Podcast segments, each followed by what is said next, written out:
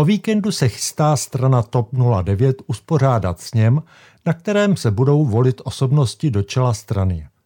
Není asi překvapením, že současná předsedkyně Markéta Pekarová Adamová kandiduje na svou pozici bez protikandidátů.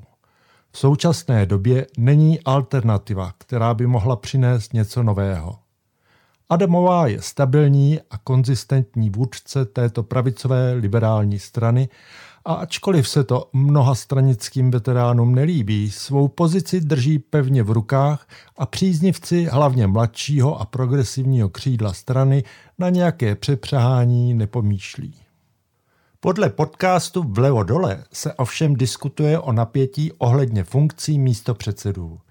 Ministr zdravotnictví Vlastimil Válek má totiž kandidovat na post prvního místopředsedy na místo Tomáše Černína, který se zdá být zaměřen spíše na zprávu rodového majetku. Černín jako místopředseda nezářil. Málo kdy nějak výrazně glosoval politické dění a je pravdou, že to bylo spíše dobře. Vzpomeňme třeba na jeho vyjádření ohledně kauzy Ferry. Je to celé zvláštní. Děvčata určitě, pokud k něčemu takovému došlo, měla jít hned na policii. Je zvláštní, že se to vynoří takto před volbami. Podle tvůrců zmíněného podcastu uvažoval o kandidatuře Jan Jakob, současný místopředseda a šéf poslaneckého klubu. Ale nakonec se rozhodl ustoupit Válkovi, aby ten mohl posílit vedení strany. Což je prý důležité zejména proto, že Pekarová Adamová není ve vládě. Aktéři podcastu se netajili názory, že Jakob by mohl být pro Adamovou lepším prvním místopředsedou, hlavně kvůli svým pragmatickým politickým schopnostem. Byl by také dobrý parťák, který by Adamové kryl záda.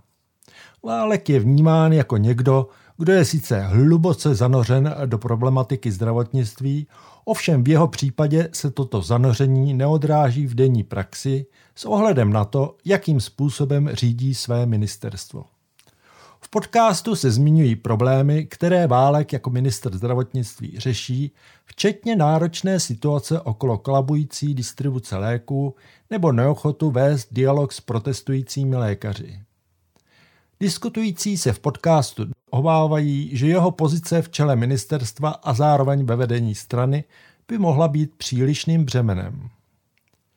Válek v minulosti čelil ostré kritice od zdravotních odborářů kvůli zvyšování povoleného množství přes času a stagnaci platů ve zdravotnictví.